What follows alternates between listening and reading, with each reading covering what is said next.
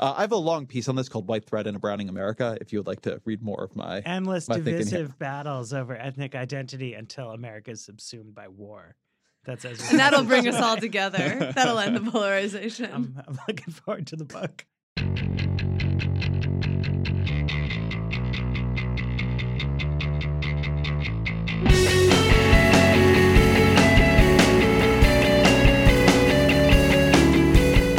Hello, welcome to another episode of The Weeds on the Vox Media Podcast Network. I'm Matthew Iglesias. Here with Sarah Cliff and Ezra Klein. We are getting ready to end the year. Last Weeds of the year. It's been a year. So we're going to do some... It's been many years. I don't know. Depends how you measure it. So we're going to do some reflections, some year-endy type stuff, you know, sit back, ponder expansively. The first thing we wanted to talk about is what have we learned this year? Ezra, what have you learned? So I learned a lot about political identity this year. Part of that was because of what was going on in politics. Part of it is because of this book I'm working on. But this, to me, felt really useful for understanding some of the fights this year. And there's a lot of good work here. I'd recommend Lilliana Mason's work on uncivil agreement. I'm going to recommend a white paper later in the episode that relates to this too. But I think that we are having a conversation about identity politics. It is pointing at something very real, but getting at it very backwards. And that what's happening is people are starting with things in politics that they don't like and then tracing them back to the identities that inflect or lead to them. And people are saying, that's bad, right? And they're recognizing that politics is a collision of a lot of different groups and that what's coming out of that feels like a problem to people. And I've been really trying to come at this from the other perspective, working upwards from an understanding of identity and how it affects politics, and then going up into what our politics looks like now.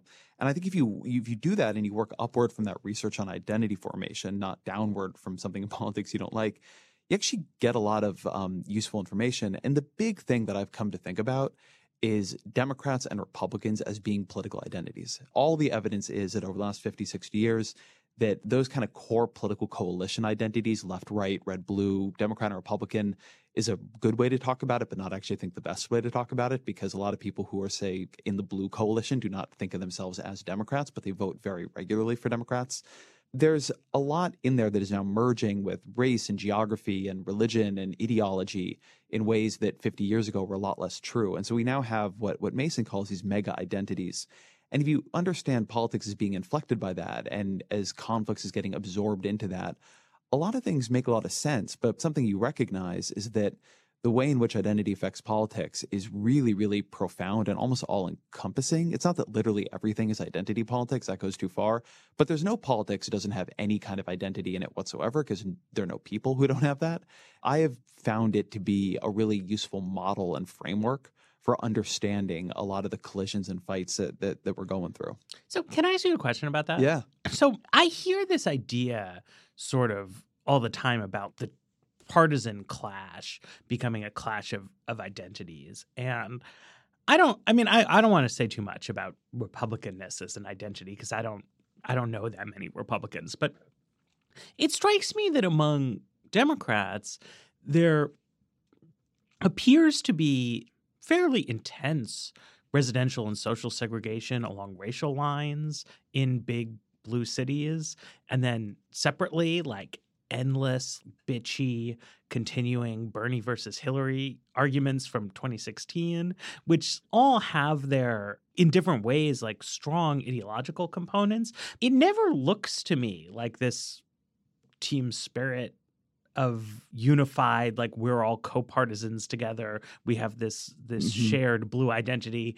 But then I've seen, not as much as you, but like I have seen some of this macro research that's like, yes, people increasingly identify with a partisan group. But then like on the ground, like I walk around DC and like black people and white people still seem to me to have very distinct identities, even when they're all Democrats. So a couple things. So one of my little like obsessions is that we should talk about identities politics, but nobody's going to do that because it's impossible to say and sounds weird.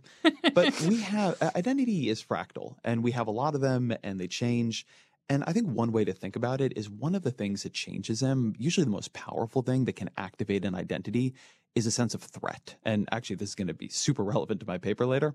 But you really feel an identity when you feel that that identity is being challenged. And that can happen and change very fast, right? And which identity you feel is being challenged can change. So one of the things that I think might break political polarization in this country is if at some point in the future there's a war.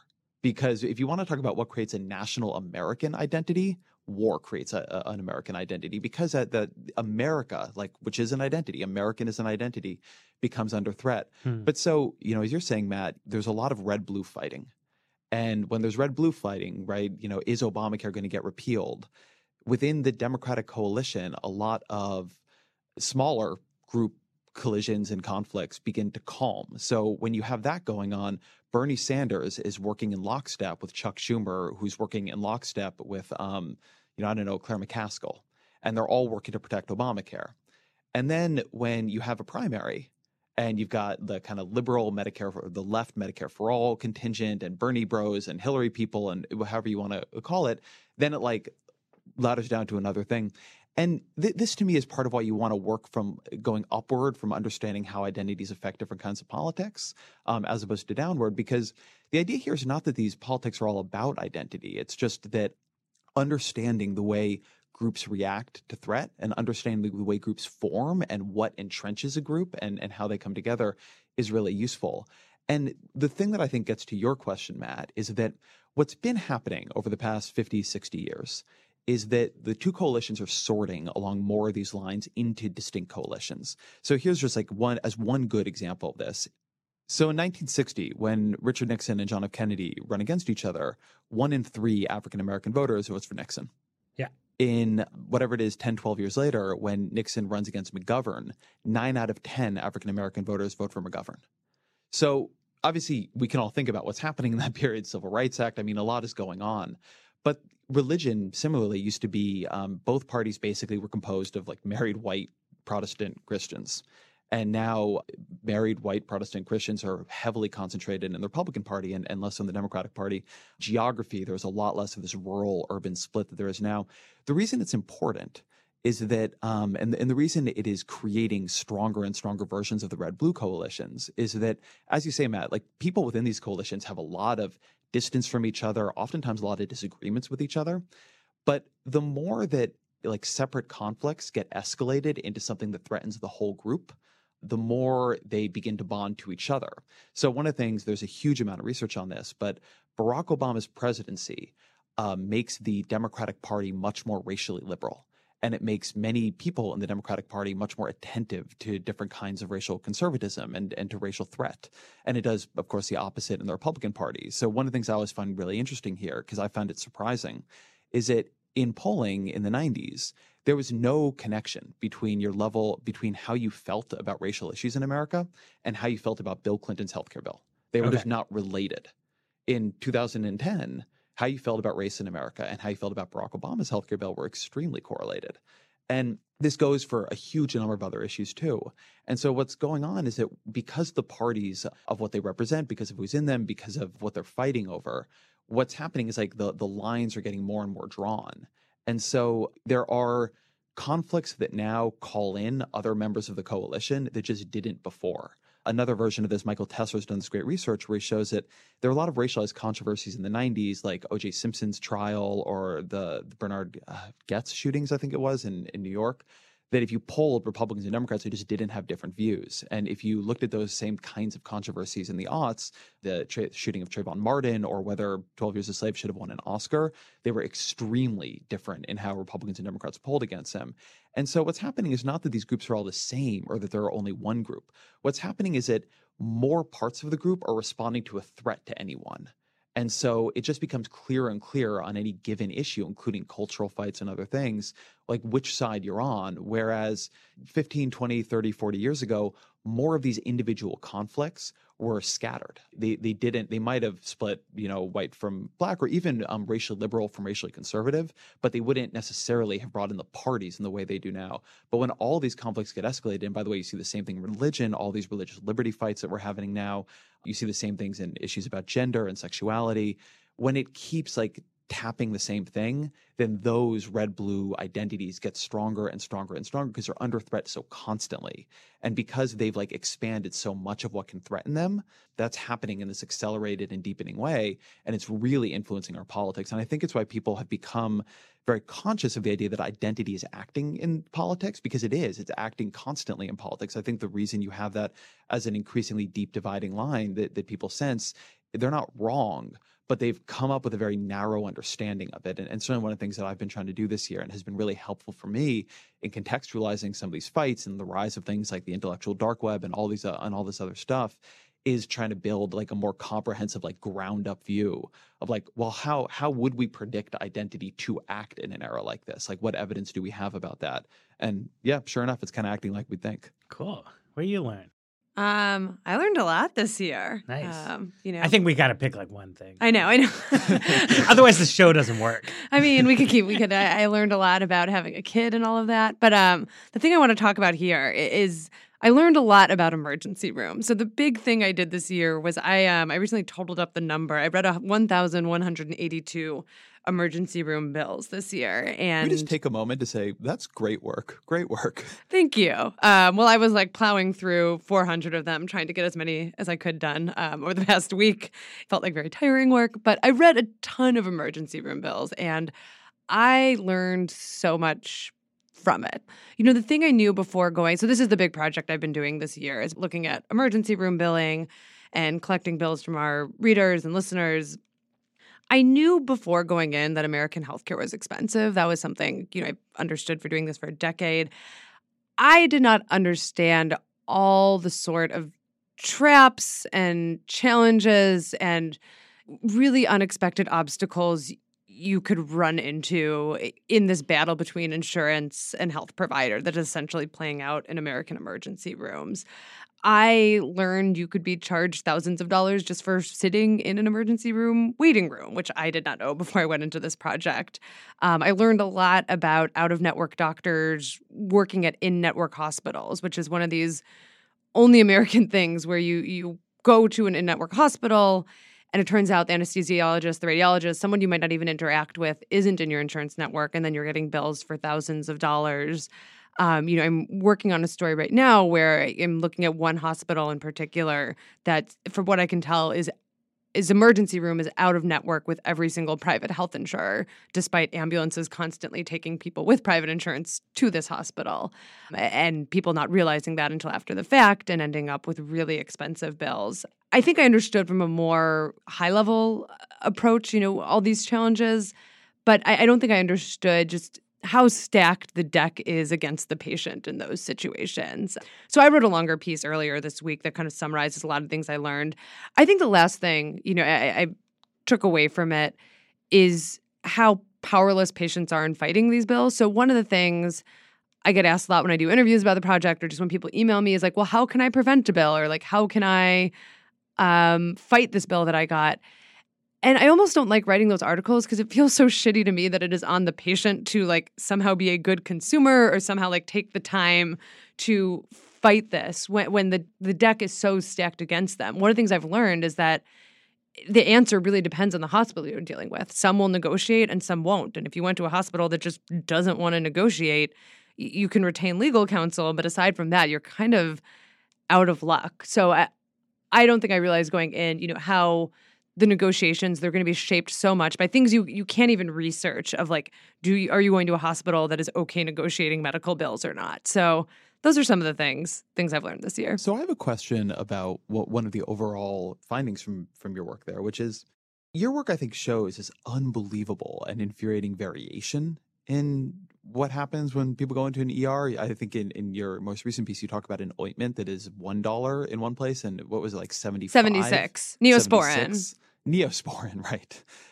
Some people go and sit in an ER and they get charged almost nothing. And some people go and sit in an ER and they get charged $5,000 for facility fees. So you were talking there about patients. Is there a rhyme or reason in who is getting screwed here? Is there a pattern of to people with worse insurance who get hit with these fees, or the people in a certain region? Or is it really just like it's anybody, and you just got to hope you don't walk into the wrong ER on the wrong day? The people who seem to be at higher risk are people with high deductible health insurance plans. So I think that's one thing I've definitely noticed. If you have a high deductible plan, you're going to be responsible for a larger share of your bill. And those high deductible plans, they tend to be the ones sold on the Obamacare marketplace. They're the ones, that are a little less, tend to be paired with lower income jobs, whereas more robust, higher income jobs might have a more robust health insurance offering that has a smaller deductible. So I think that's the biggest risk factor I could pinpoint. But I think anyone is at risk, even people, and I think that's because of these network issues where even people who have a low deductible, go to, I worried about one guy in Texas who woke up unconscious in an emergency room in Austin. He had pretty good health insurance, but the thing that kind of snared him was that the jaw surgeon who operated on him was out of network. And then the deductible doesn't really matter anymore.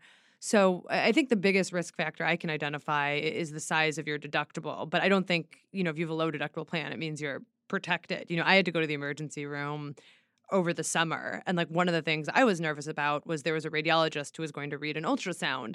And I had no way to talk to the radiologist. I never met the radiologist. And I have a pretty low deductible plan. And it was kind of like a crapshoot, hoping that this radiologist was in network, but being totally unable to research it at the time and just kind of cross my fingers and hope it turned out okay. All right, Matt, what you got? So I have been reporting more this year than I have traditionally in my career with members of Congress and talking to them and trying to understand what it is that they think they're doing or hope to do. And I've really been struck. I've really come away with a profound sense, this is on the Democratic side, of how much they don't know what they're doing. They really do not have a plan for how they would like to govern America if elections break their way. They seem very confused by the sort of surging grassroots left, and in a lot of ways desperate to hop on various kinds of bandwagons for $15 an hour minimum wage, or possibly a Green New Deal, or possibly Medicare for All, or something like that. But they don't have really clearly articulated theories of why they are hopping on left-wing bandwagons that they were not on before, of what exactly these things mean to them, of how they plan to surmount the seemingly obvious practical and implementation problems with some of these kinds of ideas, but also have very little intention of standing and fighting for a more centrist vision that they kind of believe in. They seem very, I would say, surprisingly passive and helpless, and being buffeted this way and that in a way that is frankly a little bit distressing to me. I kind of felt back in 2007, 2008, I had a clear sense of where it was that party leaders wanted to go if they took power. And at this point, I feel very confused. And I don't think it's because I'm confused. I think it's because they are confused. Do you feel you feel more confused because of these? If you think back and you'd been having these conversations, do you think you would have been confused back then? Or what do you think? Do you think it's just your vantage point that's changing, or the actual party is becoming more confused? I think there's an incredible level of flux, I think. And so it's I keep getting deeper in because there's so much confusion, and I'm having more conversations than I did. It used to be pretty. Back in 2007, it was actually you could get a pretty quick download from Nancy Pelosi and her team of what she was all about and what she was trying to do. And these days, she seems to be she's more experienced than ever, and in some ways as savvier than she's ever been as an operator, but is trying to ride this tiger of the House Democratic Caucus instead of developing a strategic plan for the future. So you talk to more people. You talk to the people on the left who seem to have momentum on their side. But what are they really trying to do? And it's right now there's this incredible emphasis on getting people to say that they support creating a select committee for a Green New Deal. And then you ask them, well, how does this work? Say you get your way. right? Like what does that committee do? What does the Green New Deal mean? How are you going to deal with the Senate? And there's not a lot there. Sheldon Whitehouse, the senator from Rhode Island, is a smart guy. He did this piece for Crooked Media and then an interview with Brian Beutler there where he outlined what seemed like 60% of it was this kind of like fierce fighting Dem pitch about how like Democrats seem to be more hardcore about certain kind of issues, more tactically aggressive, more willing to push the envelope in various ways. But then he like veered off on this digression about how activists had given too hard of a time to Mary Landrieu and like really they need to recognize like the plight of red state senators. And there's like such a huge tension between those two ideas.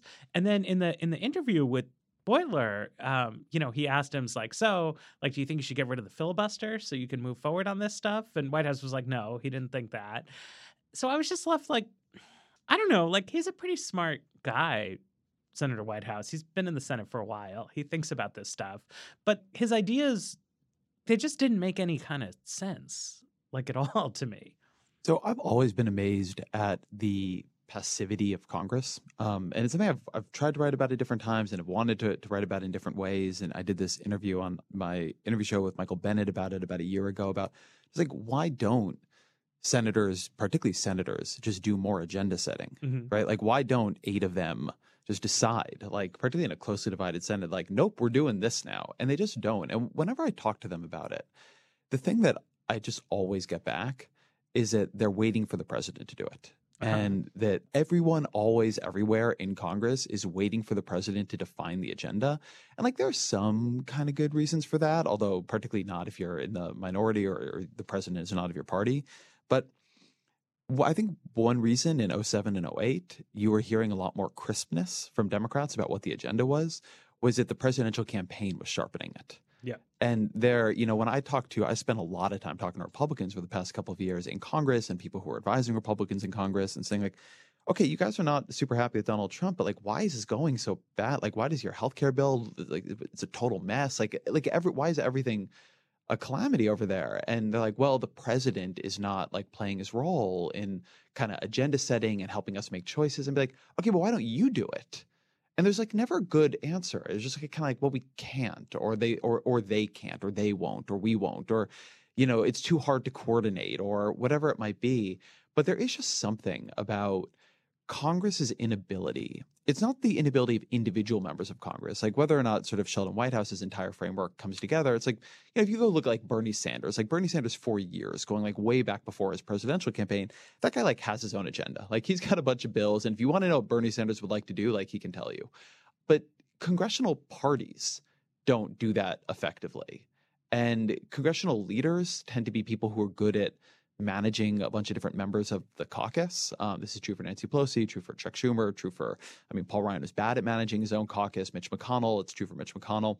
And it was actually interesting because Ryan was very unusual in that he got up to his leadership position through being like an individual member of Congress with an unusually clear set of like his budgets and his roadmaps. And it didn't work. And it didn't work when he was in charge.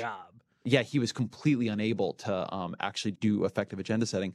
So anyway, I do think just like a lot of what you're seeing is that congressional parties absent a presidential leader are just hapless in a way that does not make any sense given the rules of the game, but seems to be true on both sides. My favorite thing along these lines was a Democratic senator. We were talking about stuff, you know, he was sharing his frustrations with this and that. And he said to me, he's like, and why did we filibuster Neil Gorsuch? And I said to him, I don't know. Why did you filibuster Neil Gorsuch?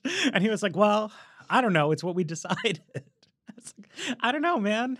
You know, you're the senator. I guess I could tell him why he filibustered Neil Gorsuch. But it's... Yes. I agree with you. It's odd because the thing is that the way the Constitution is written, Congress as an institution has the bulk of the policymaking authority, right? But then Congress as a sort of social practice has lost the capacity, it seems, to like work together and drive an agenda. And, you cited Bernie Sanders, right? Who it's very clear, like, what is the Bernie Sanders vision? Right. He's very clear on vision in a way that some other people aren't. But what he's, I think, not that much clearer than anybody else on is like actually brass tacks. Like what do you do? like, what is the priority here? But like, especially the more left wing you get, right, and the more ambitious all your ideas become, then it becomes even more important to be clear to yourself as to like what of these things you actually think is the most important thing to do. And there's very, I mean, we talked a little about this in the presidential context. Congress, they're like even worse than anyone about prioritization because, as you say, they're like, well, the president's going to decide what we should prioritize. But it really makes a tremendous difference, right? Like there is a real, you know, I could compose like a spreadsheet with like 8 million ideas I've heard that like kind of seem like a good idea. A totally separate question is like, which of these ideas is important? Which of them is like actually viable? Like how do they interact with the budgetary process and blah, blah, blah, blah, blah, blah, blah. And it's, I don't know, man, there's nothing going on there. That's my takeaway. Maybe it'll change. Predictions. Yeah. Take a break and then predict some things? Yeah. I predict we're going to take a break. Smooth. Nice. The news today seems really grim, and it sometimes focuses more on problems than on solutions. I'm Dylan Matthews, the host of Future Perfect, a show about possible solutions. Solutions that are a little weird and a little wild, but worth considering. What will people say if I treat this person who murdered someone's loved one kindly? Simply tell the Border Patrol to take the day off. Tell them to take the year off.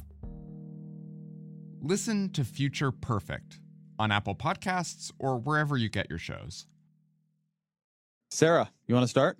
Sure, I'll start. So I'll do a healthcare prediction, as I want to do. I predicted that, just for the record. Wow, who could have seen it coming? I think in 2019, some state is going to do something interesting to expand public health insurance. So we're having this Medicare for All debate. Nothing is going to pass through Congress, you know, with a Trump still in the White House, the Republicans still controlling the Senate. When I look at D.C., you know, I see the next 2 years as important to the healthcare agenda and the Medicare for All discussion in that you'll see some, you know, hearings working towards consensus on like, if we gain control in 2020, what is the plan we want? But the place where I actually see more space for action is looking at state legislatures. And, you know, I look at, for example, New Mexico. If you're a healthcare nerd, I would keep an eye on New Mexico because they are probably the state most plausibly in the place of passing a Medicaid buy-in next year, which would let, you know, this was an idea that started in Nevada. We've talked about it here on the show, Sprinkle Care. New Mexico has kind of taken up the mantle there and is looking, you know, it's going to start in early next year, looking to see if they can let people start buying coverage through the Medicaid program. Gavin Newsom, you know, ran on a single-payer platform. I don't think it's going anywhere super soon, given that it would require a lot of federal waivers, but there is a lot of energy in California, you know, around seeing if they can push something forward there. You know, when I look out at the state, I certainly see a place for some kind of legislative action that would expand public insurance in the way Congress is currently interested in doing, but doesn't have the, you know, political path to doing it.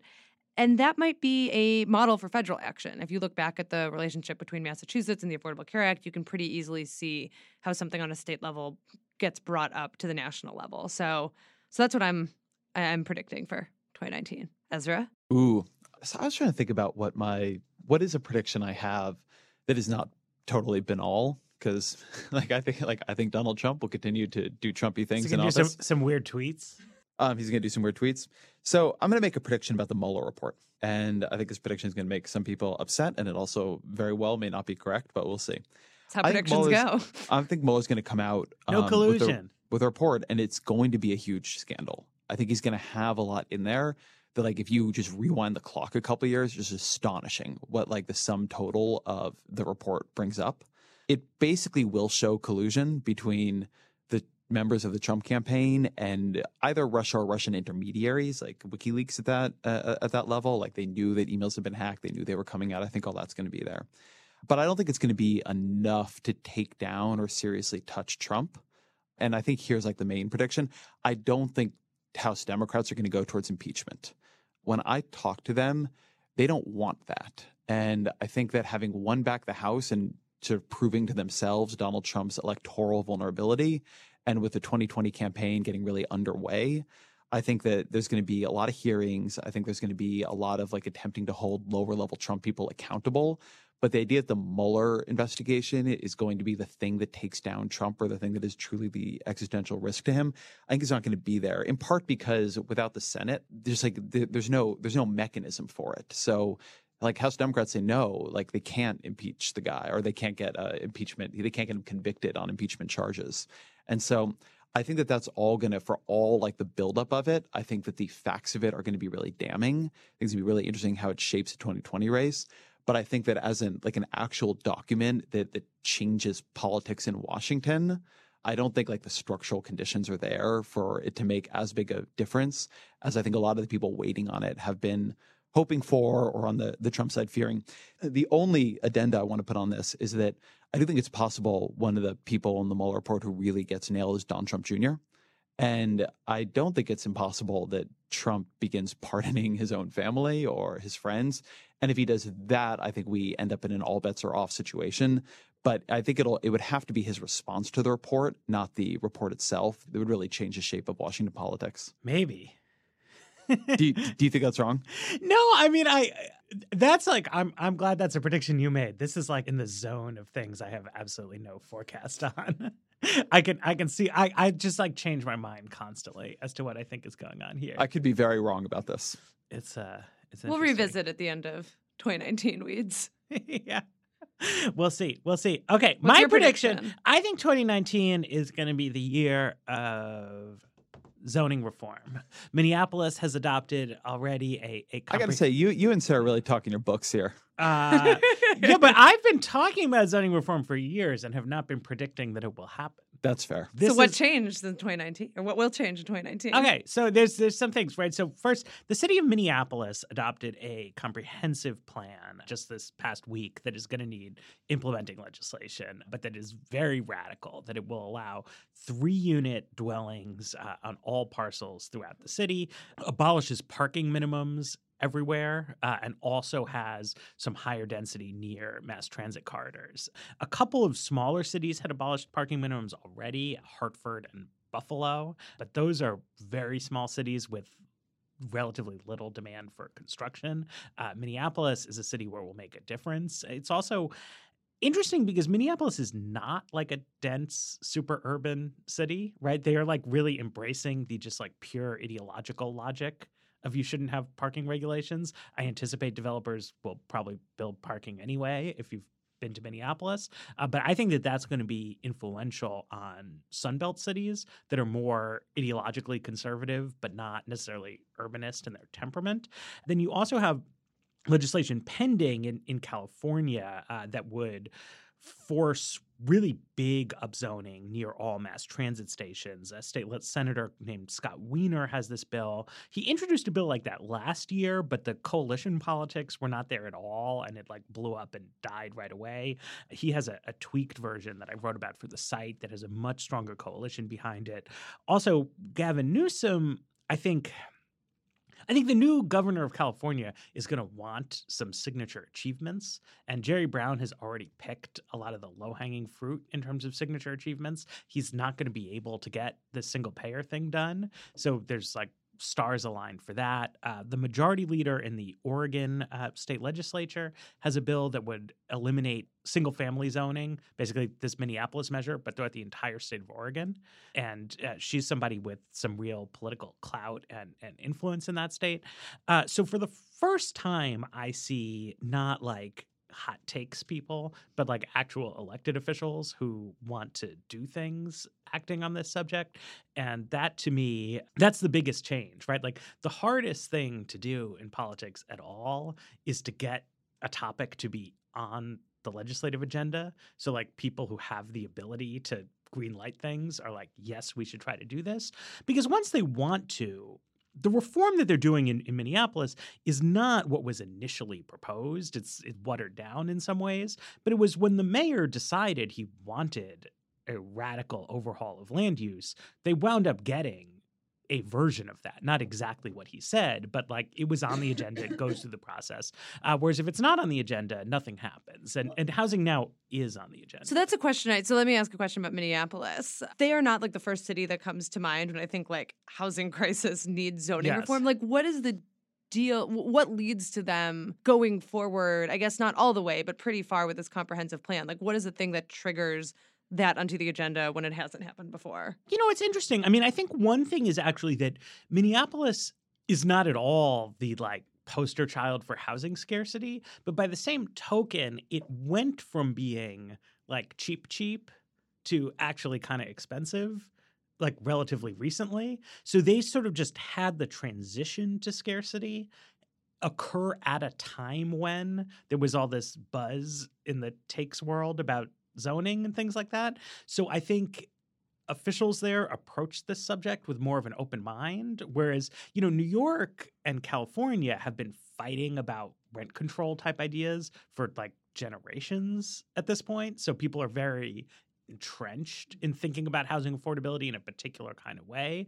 Whereas someone like in Seattle, I think this is a newer problem and it's being addressed in a more modern mentality that's now filtering into California. New York, the political debate in New York is like in the Stone Ages for reasons that I don't really understand. Is one reason this can happen in Minneapolis that it isn't so dense that people exist on the knife's edge of like seeing something on the other side they don't want? I was thinking about this where if you tried to do this in like an SF or New York or whatever it might be, that people are so spun up about like traffic and they can't park anywhere. And a lot of people just want those places to be a lot less dense than they are.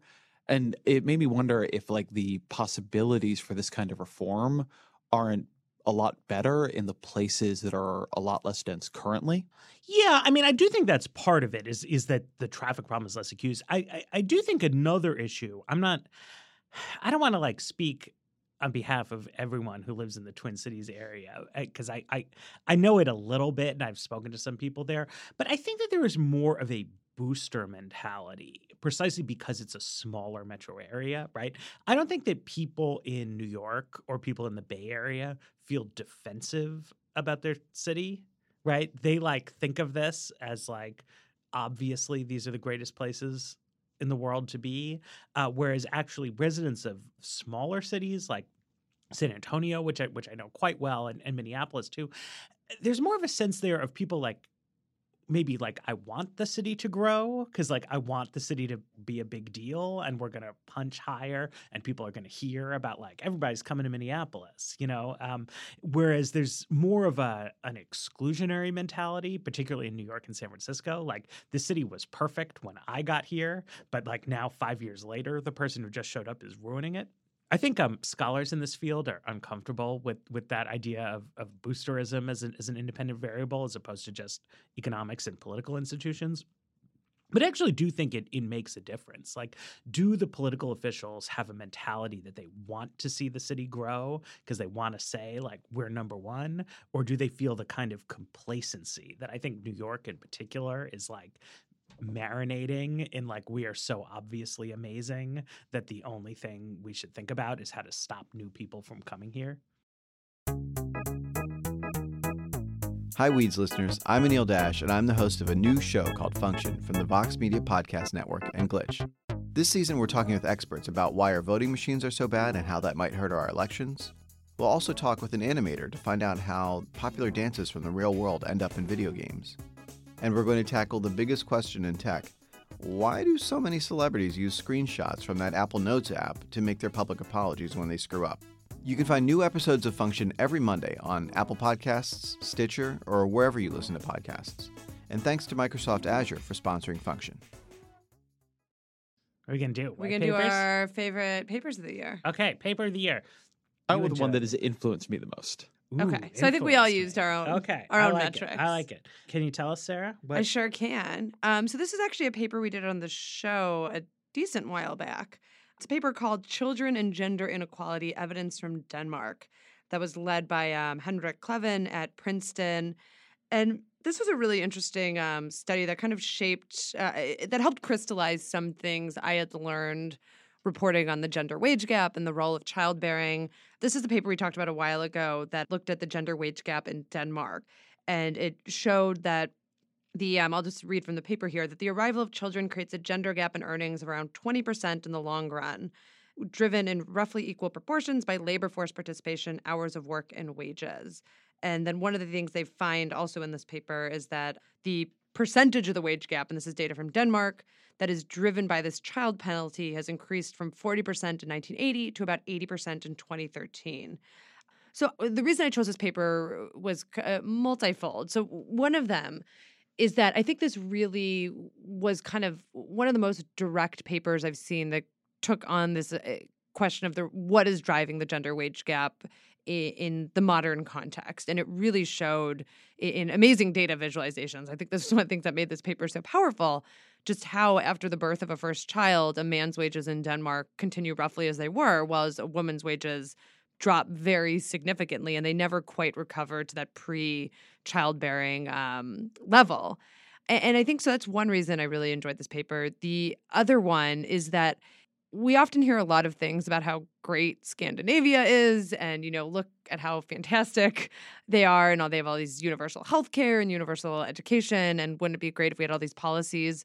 But I think this paper showed, you know, one of the things that has been really hard for Nordic countries to take on, and that even, you know, when you go to these countries with strong social support systems and much stronger than ours, you still see a really significant wage gap. And, you know, we actually ended up on my other podcast, The Impact, doing a show that dove even deeper into this and, you know, found one of the things that's driving this is that Danish women take way more leave than Danish men. When a baby is born, a Danish couple gets about a year to split up of leave. On average, Danish moms are taking 10 months off and Danish dads are taking 1 month off. And we did a whole show about kind of what's driving that disparity, which you can listen to. But you know, I think that paper was a nice reminder, you know, not everything is perfect when you go to these, you know, European, you know, more welfare-heavy states, that they are struggling with some of the exact issues that we are. So that's my top paper of the year. Yeah, Europe is trash. All right. I'll also recommend the Netflix Explained episode that Sarah was one of the lead reporters on. And it's just like an awesome look at this and like talks to the Prime Minister of Iceland, Hillary Clinton, and Greta Van Susteren. It's a great piece of work. Yes, it has charts from this very paper in that episode. Yeah. Visualizations, computer-generated visualizations. It's cool. Yes, the new charts. Matt, what do you have? Okay, so I have a paper that we did not discuss on the show because the conclusion is almost too intuitive. But it's important to me because I used to have a contrarian view on this, and this paper convinced me that I was wrong to be contrarian. You want more mainstream. Right? Matt, are you saying this paper, and this is an inside joke that only Matt and I are, is counterintuitive? Exactly. So a lot of people say joke. That like, well, maybe if we switch to like a more skills-based immigration system and we just brought in more high-skilled people, that this would diffuse anti-immigrant political sentiment. I've been dubious about this on a couple grounds. One is that like wonks believe that high-skilled immigrants will be better for economic growth, which I think is very convincing and clearly true. And people just sort of want to tend to believe that like good policy will be popular without real evidence.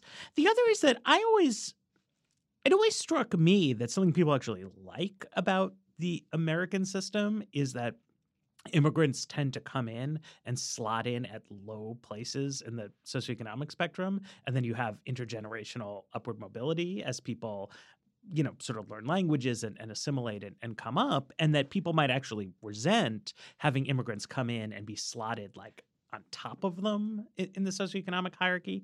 At any rate, Simon Morricone, Giovanni Peri, and Riccardo Torati, three Italian economists, they took a very rigorous study at this, at least in Europe. And they showed that, like, no, Matt's contrarianism is wrong, the conventional wisdom is right, and that among working class voters, which is the majority of people, when you bring in low-skilled immigrants, there's a big tendency to vote for new nationalist parties. But when you bring in high-skilled immigrants, there's a small impact in the opposite direction.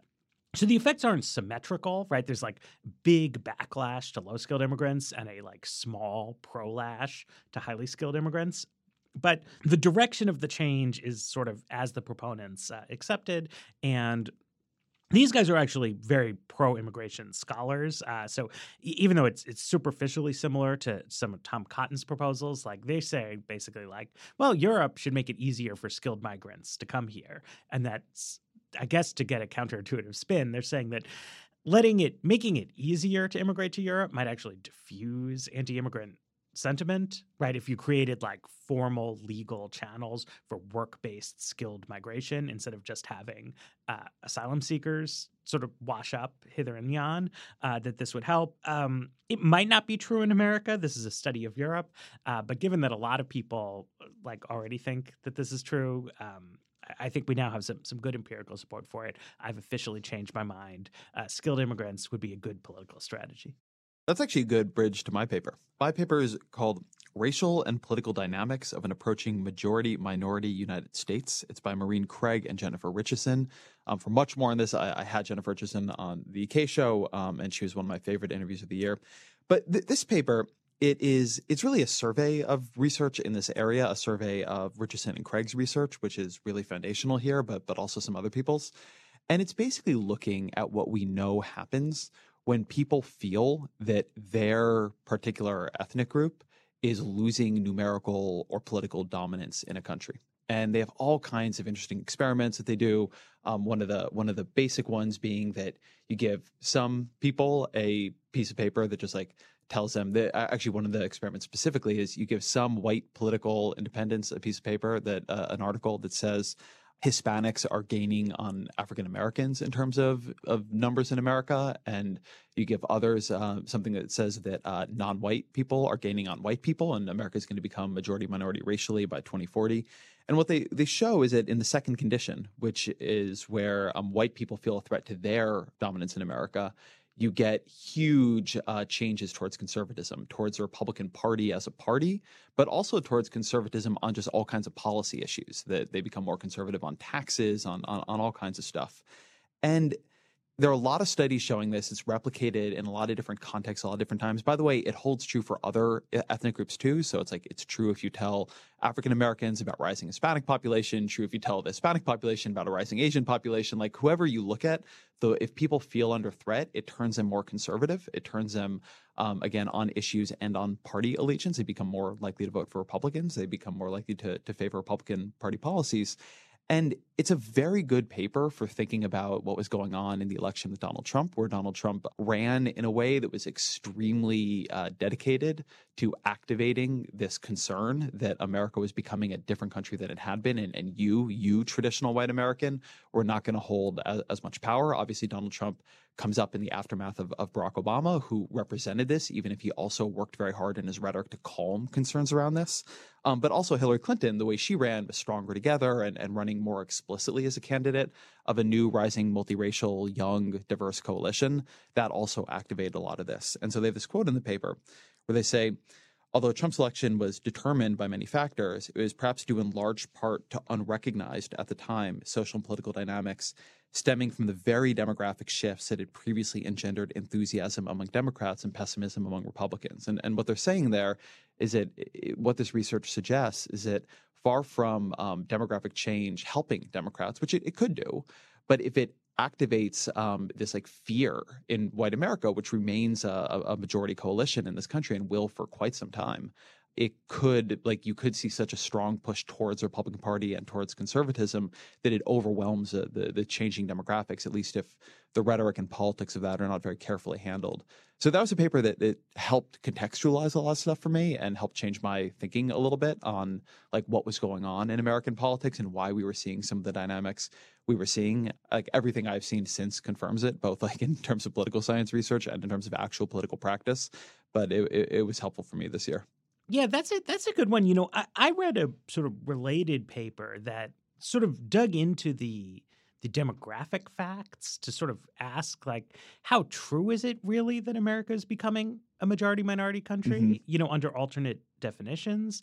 And one of the things they showed was that if you characterize the trends differently, that, you know, white people feel more optimistic sort of about the future and develop less conservative political views. And it's like, it really made me wonder about how much of what's happened over the past, couple years in politics has been driven by a couple of slightly idiosyncratic decisions on the part of the Census Bureau as to like how to characterize people who have one grandparent who immigrated from Mexico, plus a sort of like liberal, like a media tendency to like hype this up, this majority minority America concept, when I think like the reality on the ground of like a country in which a large and growing share of people have partial Asian or Latin American ancestry may just not quite look as different from the majority white America as people kind of have in mind.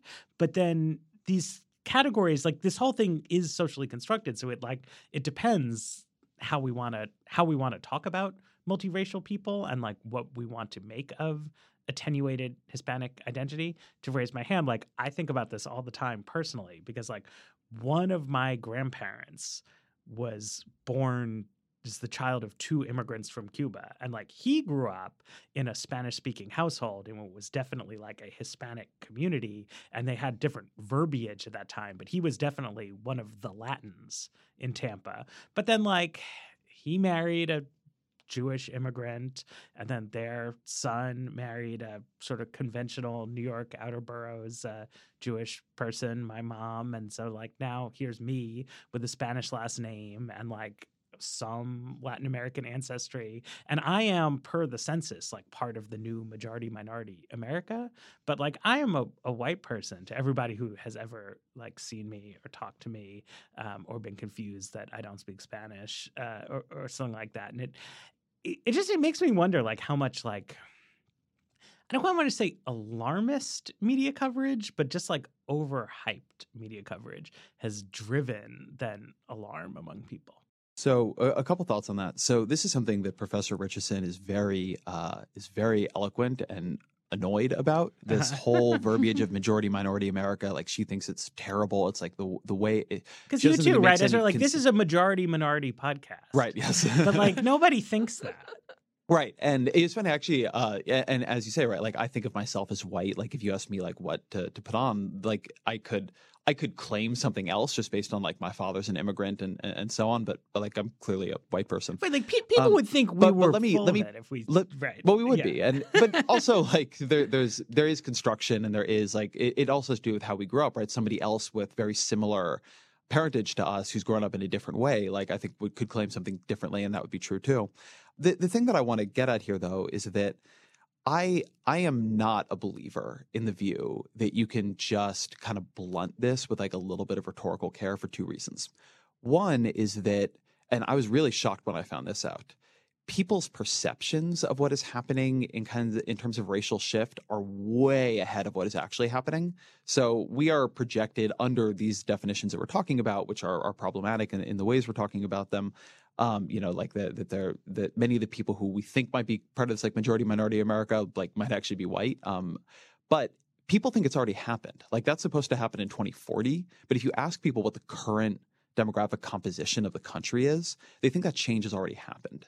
And one reason they seem to think that change has already happened is if like you look around, a lot is going on. You have to press one for English. Barack Obama was just president.